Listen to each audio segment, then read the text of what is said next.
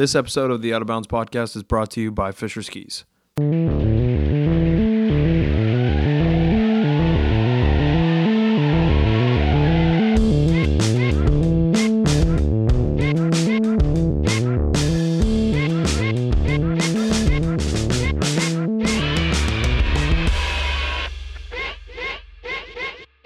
Hello, hello, hello. This is the Out of Bounds podcast. My name is Adam Jabber.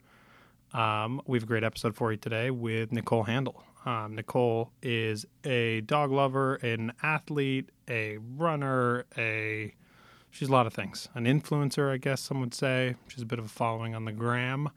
Um, but she also works at a outdoor clothing and equipment company called Mammut. Um, some of you might be calling it Mammoth. You might be calling it I don't know, Mammoth. Um, but Mammut is a brand uh, that's been around for a long time, and Nicole joined them last year, and uh, I was psyched to chat with her about that, about what she does, um, and also about like her personal life, like what she does as an athlete, types of things that she does for herself as a brand, um, and a whole bunch more. I had a great conversation. We actually went for a run um, beforehand, and I'm a terrible runner, and she is a much better runner. So, talk about yeah, we talked about that. We talked about a whole bunch of stuff. So, hope you guys enjoy the conversation. Um, before we jump into the episode, we have a quick sponsor read for today from our friends at Bliz Eyewear. Um, Bliz makes some awesome photochromic and uh, otherwise eyewear for you as an outdoor athlete, as an outdoor enthusiast, as just a human being with eyeballs. Um, they make some awesome stuff. You can check out their whole line of products at www.enjoywinter.com and they'll throw in 30% off if you use promo code out of bounds. O is capitalized, O is capitalized, and B is capitalized. Um, so be sure to check out Bliz. Also check them out at Bliz USA uh, on the gram. Let them know that we sent you. If you tried some shades on, send us your pics, send some DMs, and uh, yeah, wear some shades and send a picture my way. Um, once again, that's promo code out of bounds um, for 30% off. I don't know why that was funny to me. Um, a couple small things, housekeeping things. New website launched. Um, it is outofcollective.com. It is the new home for everything out of bounds, including like we got some vintage gear on there. We've got blog posts, news, industry stuff, events, job postings. The whole nine will be going on that site, and also uh, all the information for all four of our shows, including this one, um, will be on that site going forward. So check that out if you haven't. It's www.outofcollective.com. Um, and uh, you can check it out, get some out of bounds swag. Um, there's straps, hats, whatever, stickers. Like I said, a bunch of cool vintage stuff that gets dropped every week. And uh, yeah, don't forget Renee and Tori's show, Big Stick Energy, drops on the 13th of this month. And um, we've got a whole lot more coming for you soon. Um, but we'll, uh, yeah, we'll tell you more about it, I guess, when we're a little closer. And also, one last thing we have John Croom's episode, um, first episode on the podcast um, of Coffee and Van Chats that drops Thursday with Katie Compton. So I hope you enjoy it. And uh, yeah, enjoy this episode with Nicole Handel. And we'll talk to you guys after. Bye. Yeah, how much of that stuff, like from ten years ago, is like resurfacing before you were like a public figure? Too much. kind of. You know, like you're because now you have some online cred, like you have Yeah. some street cred. Yeah.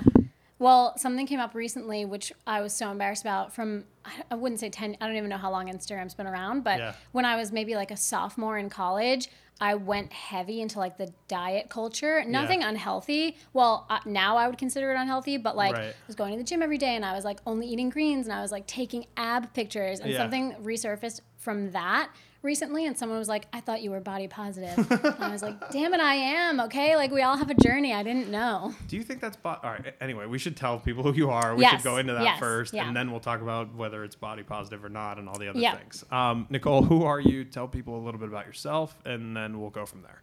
Yeah, I mean, I think compared to most of the people that you have on your show, it's like hard to for me to say like I am this because Yeah. I'm not like a professional athlete. Um, I have some Instagram followers uh, because I have two super cute dogs who I do sports with.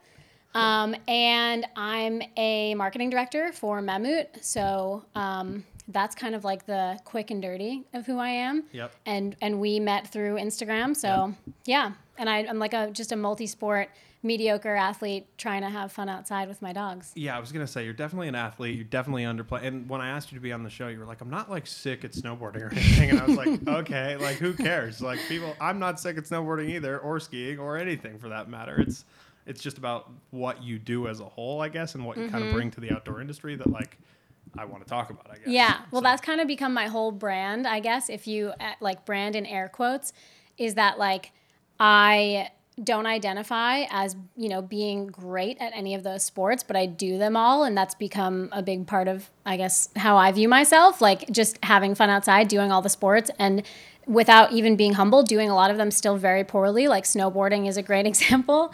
Um, friends can attest to that. So, yeah, not a professional athlete, but having fun. how how did you become this like influencer type person and and do you like that term influencer? No, nobody I'm- likes it. i'm sure because it has such a negative connotation but it's not it's like you are post and you're telling stories i think Yeah. Well, and and I have a full time job. I think that's the Yeah, like right. outside of like Instagram's not my job. Instagram is has just become a great outlet for me.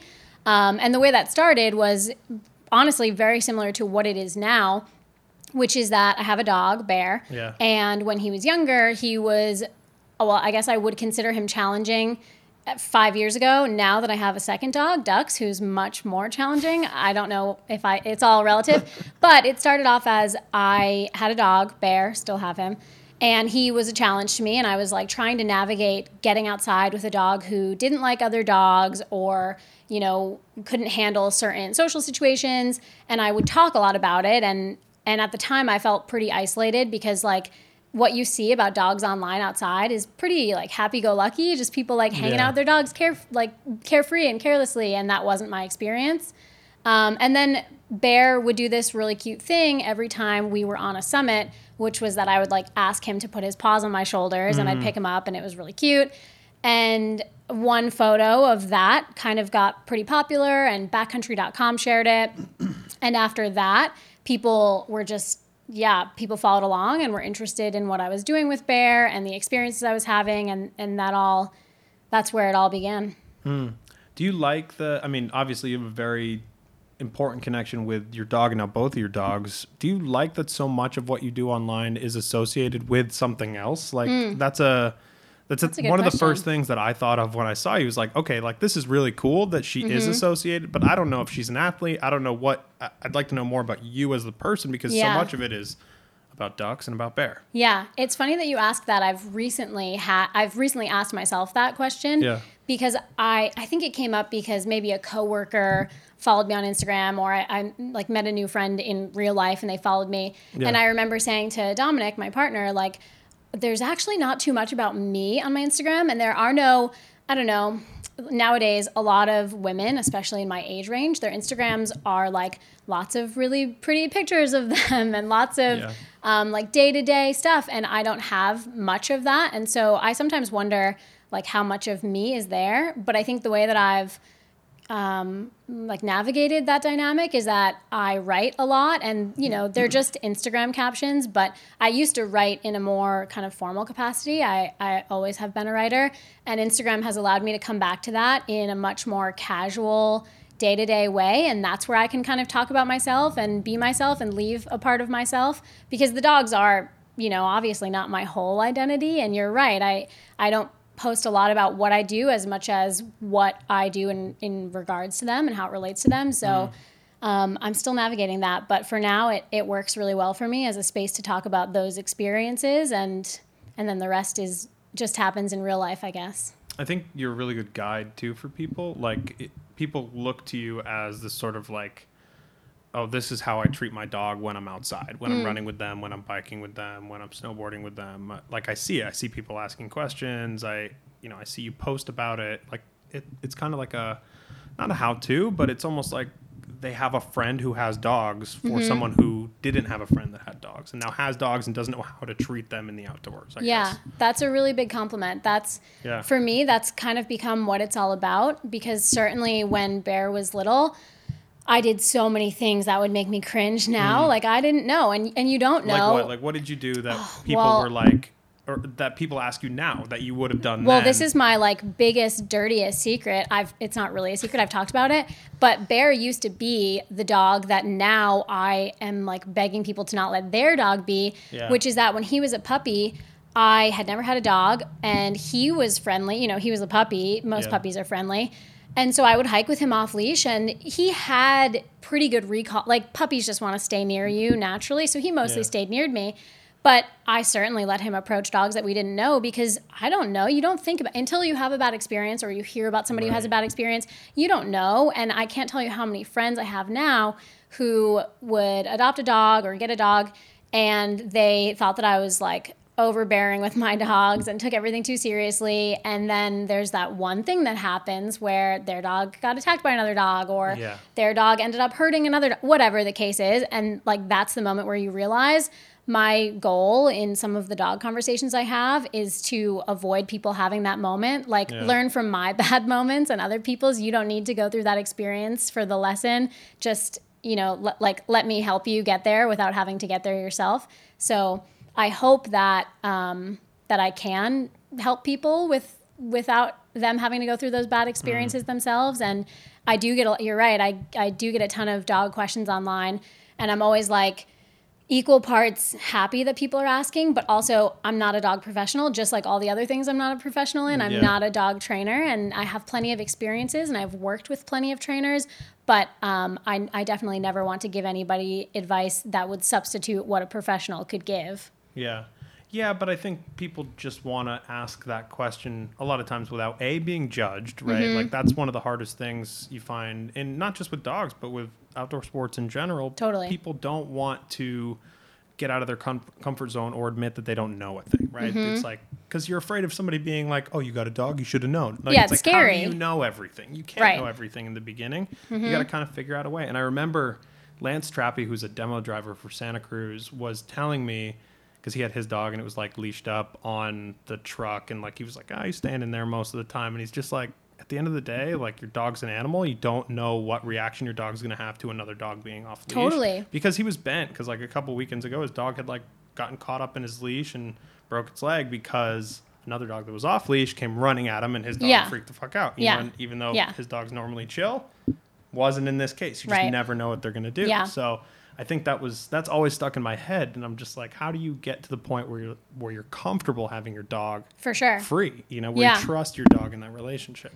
Yeah, that's interesting. So, I guess two kind of thoughts that you sparked. The first is I think everybody like wants to everybody feels like their dog will be happiest by just being like quote free and that's definitely a human perception you know people whenever i talk about uh, like having good recall and leashing your dog without fail there's mostly people who are thanking me for talking about it but Yeah. then there's always someone who's like your poor dogs they never get to have fun Oh my and i'm God. like well I really don't think that's true. They have a lot of fun. Like, and even if, and my dogs have fun off leash. Um, they have gone through lots of different types of training for me to make sure that they are always going to be um, safe and reliable off leash. But the other thing is that even if they live their whole lives on leash, they could still be happy dogs if I adjusted my lifestyle for them to be happy on leash. You know, like your dog doesn't have to run free in the woods to be happy. Maybe that's what they most want, but they also probably want to eat the entire contents of your refrigerator, yeah. and that's not necessarily the best thing for them. example. So, you know, I think being an advocate for your dog and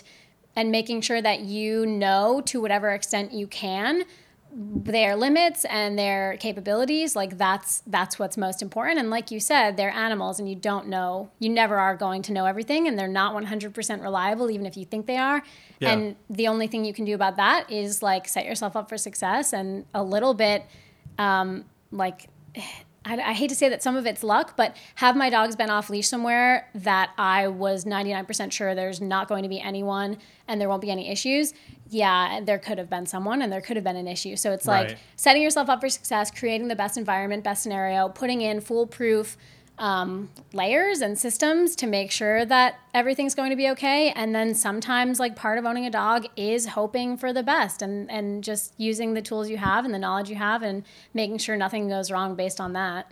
Yeah, that's and it's funny because like we talk about trusting dogs and like kind of like having that but it's like I don't trust people and I can talk to them. I can have conversations with them and I might think something's going to go one way and then like I have conversations with people all the time. You think you're going to sell something, I think I'm going to get a contract, I think I'm going to get this thing and then people go dark. It's like you have that it's like yes, I will do this. So direct, so clear. Yeah. Like your dog's not telling you yes, I will stay here and be good today. Yeah, and things happen. Yeah, the right, environment exactly. changes Totally. for humans and dogs. Totally. Totally. Yeah. Um, all right.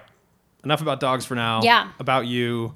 What so let's talk about the body positive thing because like I want I want to hear more about that, I guess, because I Yeah. Mm-hmm. don't really I struggle with it a lot because I am built like a cube in a lot of ways. So I'm not like typical you know, skimo guy, typical runner guy, typical typical Yeah. cyclist cyclist. So I put a lot of effort into like being somewhat fit, but it's really hard when you're looking at all these people and you're like, oh, this guy's really skinny, this guy's really fit, this guy like people are just different. How Mm-hmm. Totally. how has that changed for you since you started being on Instagram and started Mm-hmm. being like kind of sh- not just being an athlete but showcasing your athletic activities, I guess. Mm-hmm.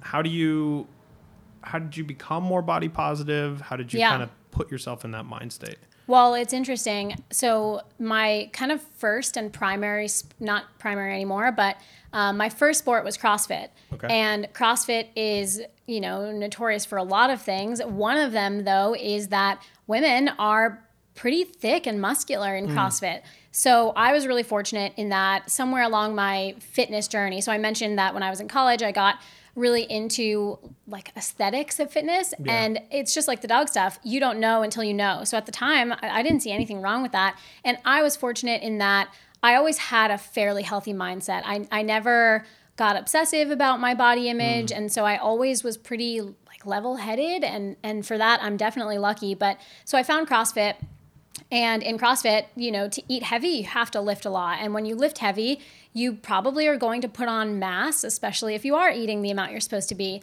So, like you, I, you know, I got this kind of body that was specific to a sport, which was CrossFit. And then once I got into running, CrossFit faded out for me a bit, and I no longer had a body that was specific to the sports that I was doing. And something I was thinking about recently, I used to bartend, and people would say to me when I did CrossFit, um, like people who I had never met would say, "Do you do CrossFit?"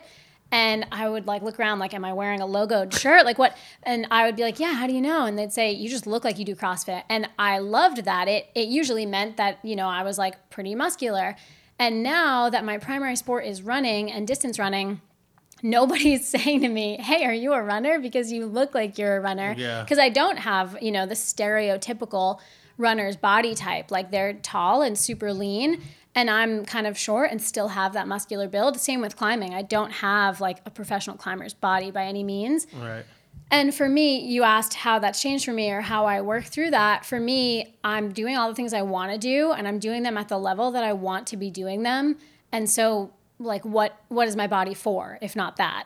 It- like I don't need my body to be anything that isn't serving me and right now it is serving me. I'm running the miles that I want to run. I'm climbing the things I want to climb and I'm I'm doing everything at the level that I'm interested in. Um, and what that's taught me is that that doesn't relate to your size or your body. Like professional climbers will tell you that you should be lean to climb at your highest level. And I can't question them because I'm not a professional climber. So, you know, Right. they, they definitely know things that I don't know. But for where I'm at and for what I want, my body does what I need it to do. And that's not correlated with my weight or my size or my aesthetic. So that's kind of my take on that. Like, I just need my body to function in the way that I want it to. And that makes me happy. And it does that. Yeah, there's so much focus I think now on the way you're still like even though it seems like there's a push online specifically to get out of this. There's such a big push on like how your body looks. You look like a runner, you look like a climber, Mm-hmm. Yeah. you look like a skier. All of these things are things that get said and it's just like what does that even really mean? Because there's so many people out there that do the sport and don't look like that, Mm-hmm. Yep. you know? And I think we're starting to get to the point where it's a little more open where like anybody can do whatever Yeah. they want without it being like a judgment thing because i think what people don't realize is that as soon as you say that to someone now they're like the person you said it to is in the box like they're thinking Oh about yeah, the and they're thinking that about they're that. put in. yeah Yes, and I had a conversation with a friend the other day that kind of opened my mind up a little bit. I had I was telling her exactly this. I was like, yeah, before I looked like I did CrossFit, and there was something that I subconsciously liked about being identified with my sport by the way I looked. Yeah. And now as a runner, I don't have that. And she, I brought up a very famous female mountaineer and and skier and I said, you know, for example, she probably doesn't get called a runner ever. And my friend Sarah was like, yeah, cuz she's a mountain athlete. She has the body of a mountain athlete, you know? Like mm. when you look at people who do um, like really long distance mountain runs or are alpinists, like they aren't, it's interesting because they don't have the same amount of like homogeneity in their body type as like super fast, uh, shorter distance runners do, for example. There's more variety. And I think, I think that's kind of a cool thing. Like for me, as somebody who's aspiring to be a mountain athlete, there is a lot of variation in body type and you need big strong legs you know like you you Yeah. have to have those muscles Totally. so i think there should be pride in that for folks who don't feel like they can relate to the body type of a climber or of a runner or of a skier Yeah, I well, I hope we get there, and I, I think we're edging our way to that point because it is important. Like I think so many people get deterred from doing a sport Mm-hmm. because of the way they look, the way they feel, and especially the way they feel when they enter into sports. And I Yeah. mean, it seems like you try a lot of new things, especially outside, like climbing, running, s- snowboarding, like all these things. These are things that are such niche activities that they kind of have like this I don't know, this box that is put on other people about them. And I just, I don't know. It, it kind of bums me out sometimes Mm-hmm. because it shouldn't be that way. yeah there are enough barriers to entry in It's those hard, sports It's expensive. It's dumb. It's Yeah. hard. Like Yeah. it's cold. It's today. and there's like sweaty, safety and skill Yeah. sets uh, body shouldn't be one of them and i think some folks might say like we're past that body image isn't a deterrent anymore but even if it's not a deterrent the narratives that we tell ourselves matter like i i'm victim to that too there have definitely been times where i've thought if I were leaner, like maybe that's what would make me a faster runner. And so I don't think any of us are immune to that kind of No. um, self talk. So it does matter. Even if we're still taking part in the sport, it does affect how we feel about it and how we feel in it. So I do think it's still important.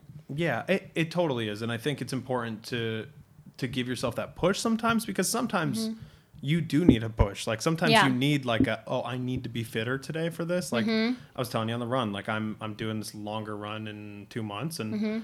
I'm gonna like I have to make myself more fit. If I just look at myself now and I'm like, this body can do it, I'll be I'll be ruined because like a Mm-hmm. version of this body can do it, but the same body today that's gonna do it in a month and a half can't like it Yeah. just doesn't work. And I think it's important not to correlate like what the body looks like with what Right. the body can do. Right. So like maybe you feel like you have to get more fit because I don't know, maybe you feel like you don't have the specific muscles for Totally. running or the lungs for it. But like the body that you're in could run Right. whatever distance you want to run. Totally. And I guess even the way I'm saying it is incorrect because I'm like, oh yeah, the body that like Mm-hmm. Yeah. looking at my body is not what I'm saying. I'm just saying like the the actual Right. physical attributes because like can I do it? Can I run 30 plus miles right now? For sure. Mm-hmm. Sure. Do I want to? No. I want to I don't want I to want to be either. fit enough to do it so that it's okay, you Yeah. know? Like and that's an important distinction. So you come out alive. because people are always the the counter side to that like should we put people in a like people are always like oh like people just don't want to work hard for anything they just Yeah. want to be like fat and lazy and Yeah, of like course. i think that's that's dumb too it's like people need to work really hard and i work really hard to be at a medium fitness like Mm-hmm. Yeah, it's, it's, it's a hard. struggle for No, me Like, totally.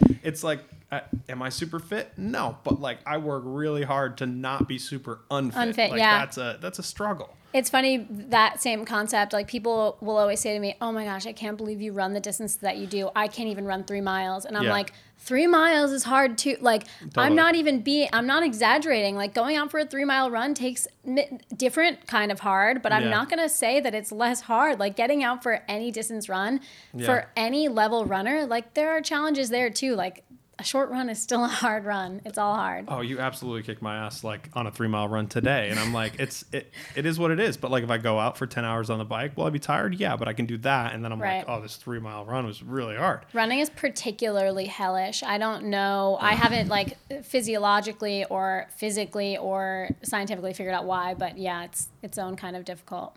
Um, so a little more about you and about your work. What, why are you working for Mammut? What kind of got you into the Hmm. outdoor industry in general? Like, why?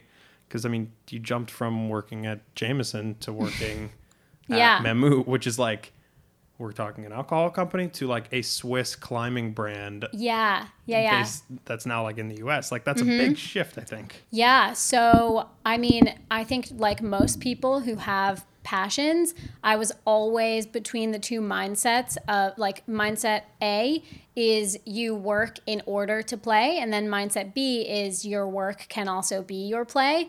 Um, and so I was living in mindset A for a long time. I worked in the liquor industry. I, I came from bartending, and then I worked um, in liquor retail and I was working to play, and that was fine. And that served me well for a long time. It gave me a lifestyle that I enjoyed outside of work. But I always wanted to edge into the outdoor industry and make that my, my career. So I started with Mammut um, over a year ago, and it's just been incredible. M- Mammut has been around for longer than I think people think. Like you even said, you know, Swiss brand that came to the US, but we've been in the US for a while. And as a brand, we've been around for almost 160 years. So, pretty old brand. And um, I started at Mammut because I was interested and I didn't know a lot about the brand. So, why I started was just an in in the outdoor industry.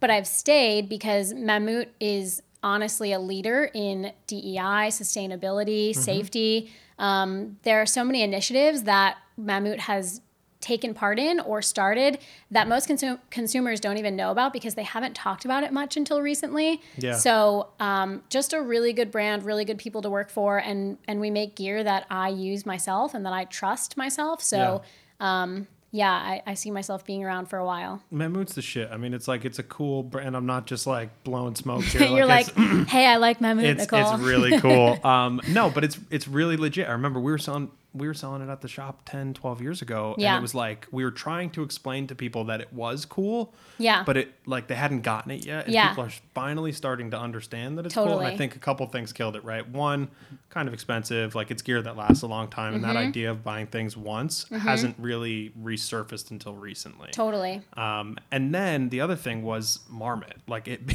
I can't tell you, Marmot, people- yes. Mem, like people, And we're very like, different brands. Totally different brands. Yeah. Marmot's available at like Marshalls, TJ Maxx, like all those. yeah, we're, there's we're anything pretty wrong. specialized Totally. um, and and pretty technical. Although I I hesitate to say to talk too much about how technical we are because we also make like a ninety nine dollar thirty two degree sleeping bag. You know, like yeah. technical brand with gear for everyone. And same as you, like I'm not just making a sales pitch. I'm talking about it because I'm Right. excited about it. So No, um, the stuff is cool. yeah. It really, I, they've done a great job for a while now. Like at first, it was like fits and colors kind of made sense, kind of didn't make sense. Euro, like, you know? it exactly right. And that like tight, skinny, like got to be close to body fit wasn't for everybody Yeah, here. we've Especially learned. in New England, it's like, oh no, I'll just wear a trash bag like that thing. It's, yeah, it's yeah, a yeah. hard place to sell, you know, six, seven hundred dollar shells to sometimes. For sure. Mm-hmm. But uh, I think it's uh, I think it's come together really, really nicely. yeah, awesome. Thanks for saying that. Of course. Um, do you think that you're? I mean, I know you said you're you're planning on sticking around in the outdoor industry in a while, Mm-hmm. but one of the things that I always maybe it's me pushing my own shit on people, but I always worry that when people get into this industry because they want to work and play at the same time, Mm-hmm. that they're no longer going to have fun doing it. Oh yeah. Is that a concern for you at all? No, no, not for me. Um, because I think even if you get into the industry that you want to play in for your work, I think creating balance, like I talk about this at work a lot. You know, there are plenty of days that I get up at like 3 a.m. to make time for the Yes. things I want to do before work. So my workday gets to be fun. Like I enjoy what I'm doing for work, but my workday is not my whole day. My day starts much sooner than my workday and it ends much later than my workday. So I don't see myself getting burnt out. And also because the industries that I work and play in are a bit different, we certainly are trending towards making trail running and ultra running gear at Mammut. We have um, a fast and light collection that's awesome for trail wear, but we're not an ultra running brand now or yet. Um, and that's kind of my primary sport right now. And so I get to be part of the world that I am not in as much in my personal Yeah. life at work. So um, there's a good balance there. Yeah. No, I think I think it's really cool, and I I also as I was asking that question, I just pictured that like that calendar that you showed me of your trip, and I'm like, okay, I'm asking this to the wrong person because this is a person who is going on vacation for a month and has every day planned out, and not only every day, every Yeah. hour, every activity. Like I- that yeah, I- probably bodes well for. it's funny because people, and for context, I'm, I'm going on a road trip this fall and I was showing Adam, he said, he asked me, Oh, so do you have like a plan when you go on these trips? And I was like, Yeah, here's my itinerary.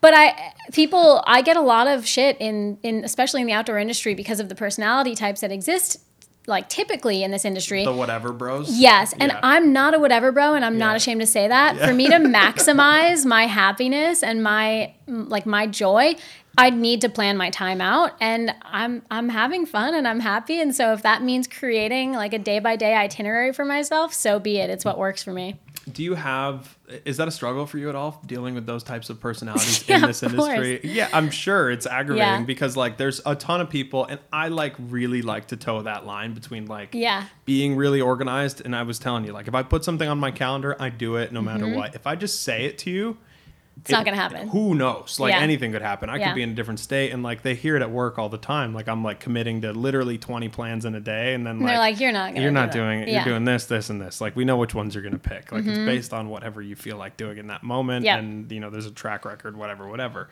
Uh, How do you manage people and dealing with people, whether it's like getting content, Mm-hmm. getting things to do? I I guess we should talk about what exactly you're doing at Mammut now because Mm. your job has changed since you've gotten there Yeah. um, what that job looks like, and then how you deal with the Mm. people and the personalities that are involved. Sure. Well, so for the first question about like the whatever bros, I don't really how I deal with them is I don't care that that's their work or play style.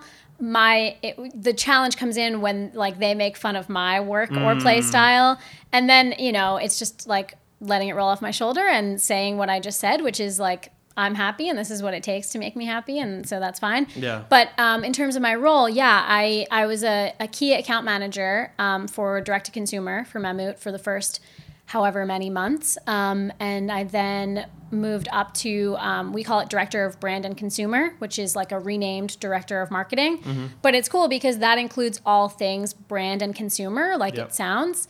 So everything from campaigns to working with our um, resort and ambassador partners, events, um, our ecom, our social channels, all things having to do with the brand, which it like it's my dream job. If I could if I could choose a job, um, any one role in any outdoor company, this is the job that I would choose because I I have a degree in psychology, and so really like branding is what I'm very passionate about. What's the voice that we're using? How are we speaking to consumers? How are we telling our story? What's the brand perception? How do we talk to more people? That kind of thing is really interesting to me. So um, I get to do that for work. So and you know, there's like spreadsheets sometimes, which I'm not, I don't care for, but it's part of the job, so that's fine. Yeah. Um, but yeah, that's kind of like the big picture of what I do. Yeah, that's it's a much more it sounds fun, I think in a lot of ways, but it's it's a hard job to do. Mm-hmm. yeah, it's very like buzzwordy. We talk about this, uh, you know, internally at Mammut a lot. My team, the brand and consumer team, we always joke like people think we're just like I don't know in an attic somewhere being like, oh, here's the new buzzword for the season, and obviously it's not that. There's you know a lot of day to day work, Right. but overall it is really fun. It's as fun as it sounds probably. So Yeah. I'm lucky. Um you're running a hundred or an on ultra. Yeah. Tell me a little bit about it, where it is, what the preparation has been like, because Yeah. that sounds hard. It sounds like it's gonna suck, and I'm sure you're really excited about it. Yeah, we a friend of mine, Sarah, who's local. Um, her and I are running a 100 mile stretch of the Appalachian Trail next Sick. month. Um, so it's fairly remote, and um, the running conditions, depending on the weather, can be a little bit ragged. Funny enough, we were just doing preliminary research. I don't remember what I googled. Something like trip reports from this particular stretch. Yeah. And there was this amazing article that was like 10 ways to die on the Appalachian Trail.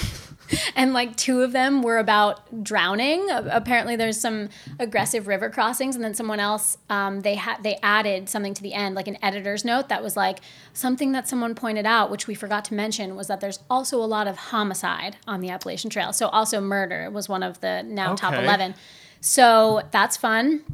Um, but yeah, we're excited. I've never run more than a 50K. So hopefully, if like drowning and murder don't get me, uh, fatigue doesn't either. Um, but yeah, we're we're super stoked about it. It's definitely going to be like a mental and physical, obviously, challenge for for us. But hopefully, we come out of it with some good stories. How long does something like that take? Oh, just I have no idea. But the current female record is um, fairly well under 48 hours, and she's Okay. uh, she's actually a New Englander. Um, so yeah, she she's she runs this kind of same terrain. Um, but we are giving ourselves 48 hours, so hopefully it takes that long or less long than that. we'll see. And you like this? This is exciting to you. It is exciting, but that doesn't mean I like it. It can be fulfilling without being fun. How? Okay, so explain that a little because I think that's a really hard thing for people to grasp. Yeah, I maybe this is as a result of being raised in like a fairly strict family, but I'm of the mindset that like not everything has to be fun to be worth it. I definitely like having fun, but most of the things I do every day aren't inherently fun. Like I don't have fun waking up early and running in the cold by myself. That's not fun to me, but it is rewarding and I do enjoy it afterwards. So something like type two, type two and a half fun or something Yeah. like that. Um, so I'm I think lately I've been seeking more fulfillment than fun and I have to remember to sprinkle in fun like going for a bike ride with friends or just Yeah. like doing normal regular easy social things. Um, but I don't I don't foresee this run being fun, but I do foresee it being fulfilling. You realize that's like a different mindset for people, right? Like most people go out there and they're like, "How can I have fun? Like, what can I do? Fun, relaxing, Yeah. whatever for the day." And you're like, "Oh, like I, I need to remind myself to have fun." Like that's a very different way to think about things. I think it's just uh, like a type A personality thing, Yeah, maybe. maybe. And it's also, I think, the area that you're in. We talked about this a little earlier. Mm. Is like being in this, and you came from Vermont, so I guess it's like Same thing. World class same athletes. kind of. Yeah, Yeah. It's, everybody's a freak everywhere, and Yeah. Mm-hmm. like a freak in the best way. It's like I look at these people like. I mean, Andrew's downstairs. The dude's an animal, a, Yes. a human being. Like He it's yeah. just And same so thing is with Hillary. Hillary. Yeah, it's yeah, yeah. crazy. Like, uh, yeah, every time I mention Andrew, I'm like, Jesus Christ, Hillary. and like there's Hillary. Yeah, same. way like it's I know. insane. So you're in this area that kind of not breeds these people, but like attracts these. It is pretty wild, yeah, and that's that's something that's been interesting for me to be surrounded by because I, you know, fall into a different category. I don't Yeah. have any FKTs, and I probably never will, and I'm not really going for that. Yeah. Um, so I just have so much respect for the people who are out there, like going that hard. It's it's a whole nother level that I can't fully comprehend. But you're right. This area, uh, for those who don't know, we're we're in the whites of New Hampshire, um, and it's yeah wild. There's so many incredible athletes here. So there's definitely a good culture of um, suffering. What's different for you being in Vermont versus being in Mm. New Hampshire? Because those are like, I feel like when people get sick of their Boston jobs, that's where everybody moves to. Is like yeah.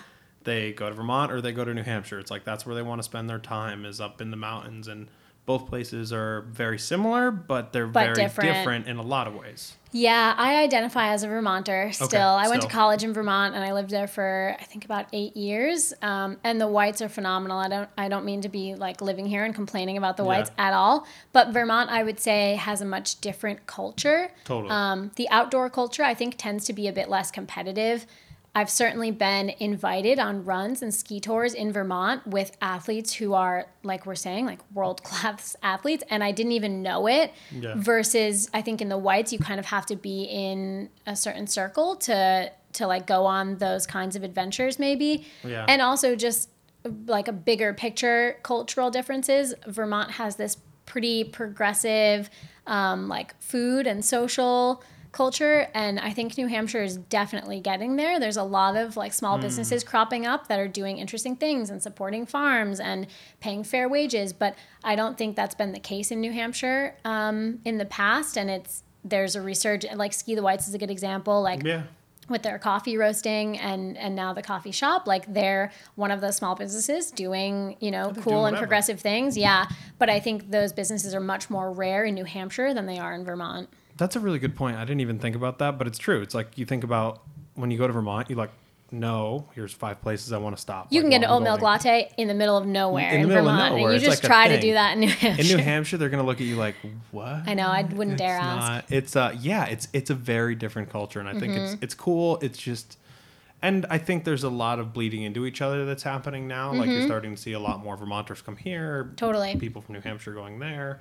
Wherever there's housing. yeah, that's yeah, that's another mm-hmm. that's another thing. But what are you a big goal setter for yourself as far as like athletic activities? Like you said, like you're getting up at three o'clock in the morning, four o'clock in the morning, five o'clock in the morning all the time. It's like I joked on the run that it's you and Mark Wahlberg up at that early in the morning every day. Like, cause it it's nuts. Like, are you training for something or you're just training to be a better athlete? Yeah, so before I committed to the 100 miler, people um, were always asking me, What are you training for? And I wasn't training for anything in particular. I, I would always joke that I'm just training to be able to do as much as I can do. Yeah. Um, but I do like setting goals. Like once once I committed to the hundred miler, which it only took as much as my friend saying, "I'm thinking about doing this hundred mile run. Would you do it with me?" I was like, "D- "Of course, yeah, I, Yeah. of course." Like I have a pretty strong "don't say no" policy. Um, so I like having goals, but I also feel lucky to be pretty um, internally motivated. So so I'm probably going to be doing those sort of things, whether or not I've set a goal or not yeah. um, which yeah is I, I know that i'm lucky for that Yeah, for sure. That's not a thing most people most people don't have it in them to just wake up and go. Like, it's, it's, really I'm- hard. it doesn't look pretty like definitely it's very challenging. You do it way to too do. much though. Like it's like no i don't disagree with you I'm like you do it all the time, and every morning I get up and I look at Strava, and it's like. Like I almost not FOMO because I definitely don't want to be joining you at three in the morning, but I'm like, why didn't I get? I up don't wanna be there either. Why didn't I get up and do something more? So it is motivating in a way, and I give you a lot of credit for that. Like that part's really cool. thank you of course. appreciate that Um, last thing I want to ask you about, and then we'll let you get back to work. Um, what what is it like working with brand partners Mm. and also balancing a real job in the outdoor industry, right? Because I think that's a thing. It's something I struggle with. Mm-hmm. Is like being you know working at a shop and also being like, oh here outdoor brand, give me money to support me in my Mm-hmm. endeavors, give me whatever it is, whether it's an affiliate link or give me Yep. product, like these kind of things are really hard to juggle because a lot of times you're dealing with the same people yeah um, you- where you're like, Yeah. here's my line, I guess, between Totally. work me and other me. yeah How do you find that? so it was definitely easier before i worked in the outdoor industry because there clearly was not much overlap Right. um, I would say, and I think every like quote influencer says this, but I, I mean it. Um, I don't work with brands who don't align with my values, Mm-hmm. whether that's like the product doesn't make sense. Like like breweries approach me all the time, or like liquor brands approach me all the time, or like frozen food companies, and I'm like, eh, it's not really a fit that makes a lot of sense. But thank Yeah. you. Um, so working with brands that align with my values, and then obviously I I identify pretty strongly with my job because I love my job and it's a big part of who I am now. Um, so I I have to draw a, a professional line. Like I can't work with any competing brands, and I wouldn't even if you know Yeah. like even if there wasn't like a weird professional thing there. I don't think I would. It feels kind of weird to me. No, yeah, I agree. Um, so yeah, I don't know if that answers your question, but um, It does. I guess it's just for me. I always wonder how do you like how do you separate it? Like I know it's Yeah. competing, but how do you separate like the work you, especially being in a marketing role, when Yeah. you go and deal with another marketing person? Are Yeah. you ever like, I could do their job better? than-" Like, do Well, you, I, we de- I I definitely have opinions. Um, I don't often get to talk to like. Uh, usually, I'm I'm chatting with like you know a lot of brands have a social media person who I'm Yeah. usually chatting with, so we don't have necessarily the same job. Um, Right. But it, it is interesting, like being in marketing and dealing with social media marketing, and then working with brands who are also doing that. But Right. um, fortunately for me, just in regards to like overlap and my own content, I use all of our Mammut gear. So Yeah. I get to post like very authentically about Mammut while also supporting other brands. Like backcountry.com Right. is um, one of my partners and, and they carry Mammut apparel and gear and footwear. And so I get to pretty authentically talk about the brand that I work for and the brand that I'm an ambassador for in one. And so that's been really, um, that makes that situation pretty easy. Yeah. Um, Nicole, where can people find you on social media? Where can people find you anywhere else? If Yeah. people want to contact you, hang out with you, where can they slide into your DMs? The whole yeah. I'm I am like only on social media in one place, which is Instagram. So I'm at Nicole Handel, and Okay. my last name is D E L. Okay. Um, and always slide into my DMs if you're in New England and you want to run or bike or do dog stuff. I sometimes host like dog meetups for dog training, and that's open to anyone who's around and wants to hang out. So, uh, yeah, you can find me there. Awesome. Thank you. Thanks, Adam. That was episode number 166 or something like that. Hope you guys enjoyed it. Um, Nicole's the best. Give her a follow at Nicole Handel on Instagram. And uh, let me know what you thought of that episode. Leave a review on iTunes if you get the opportunity. And uh, we'll chat with you guys next week. Next week, we have uh, Connor Ryan, Sacred Stoke, on the podcast. Talk to you soon. Bye.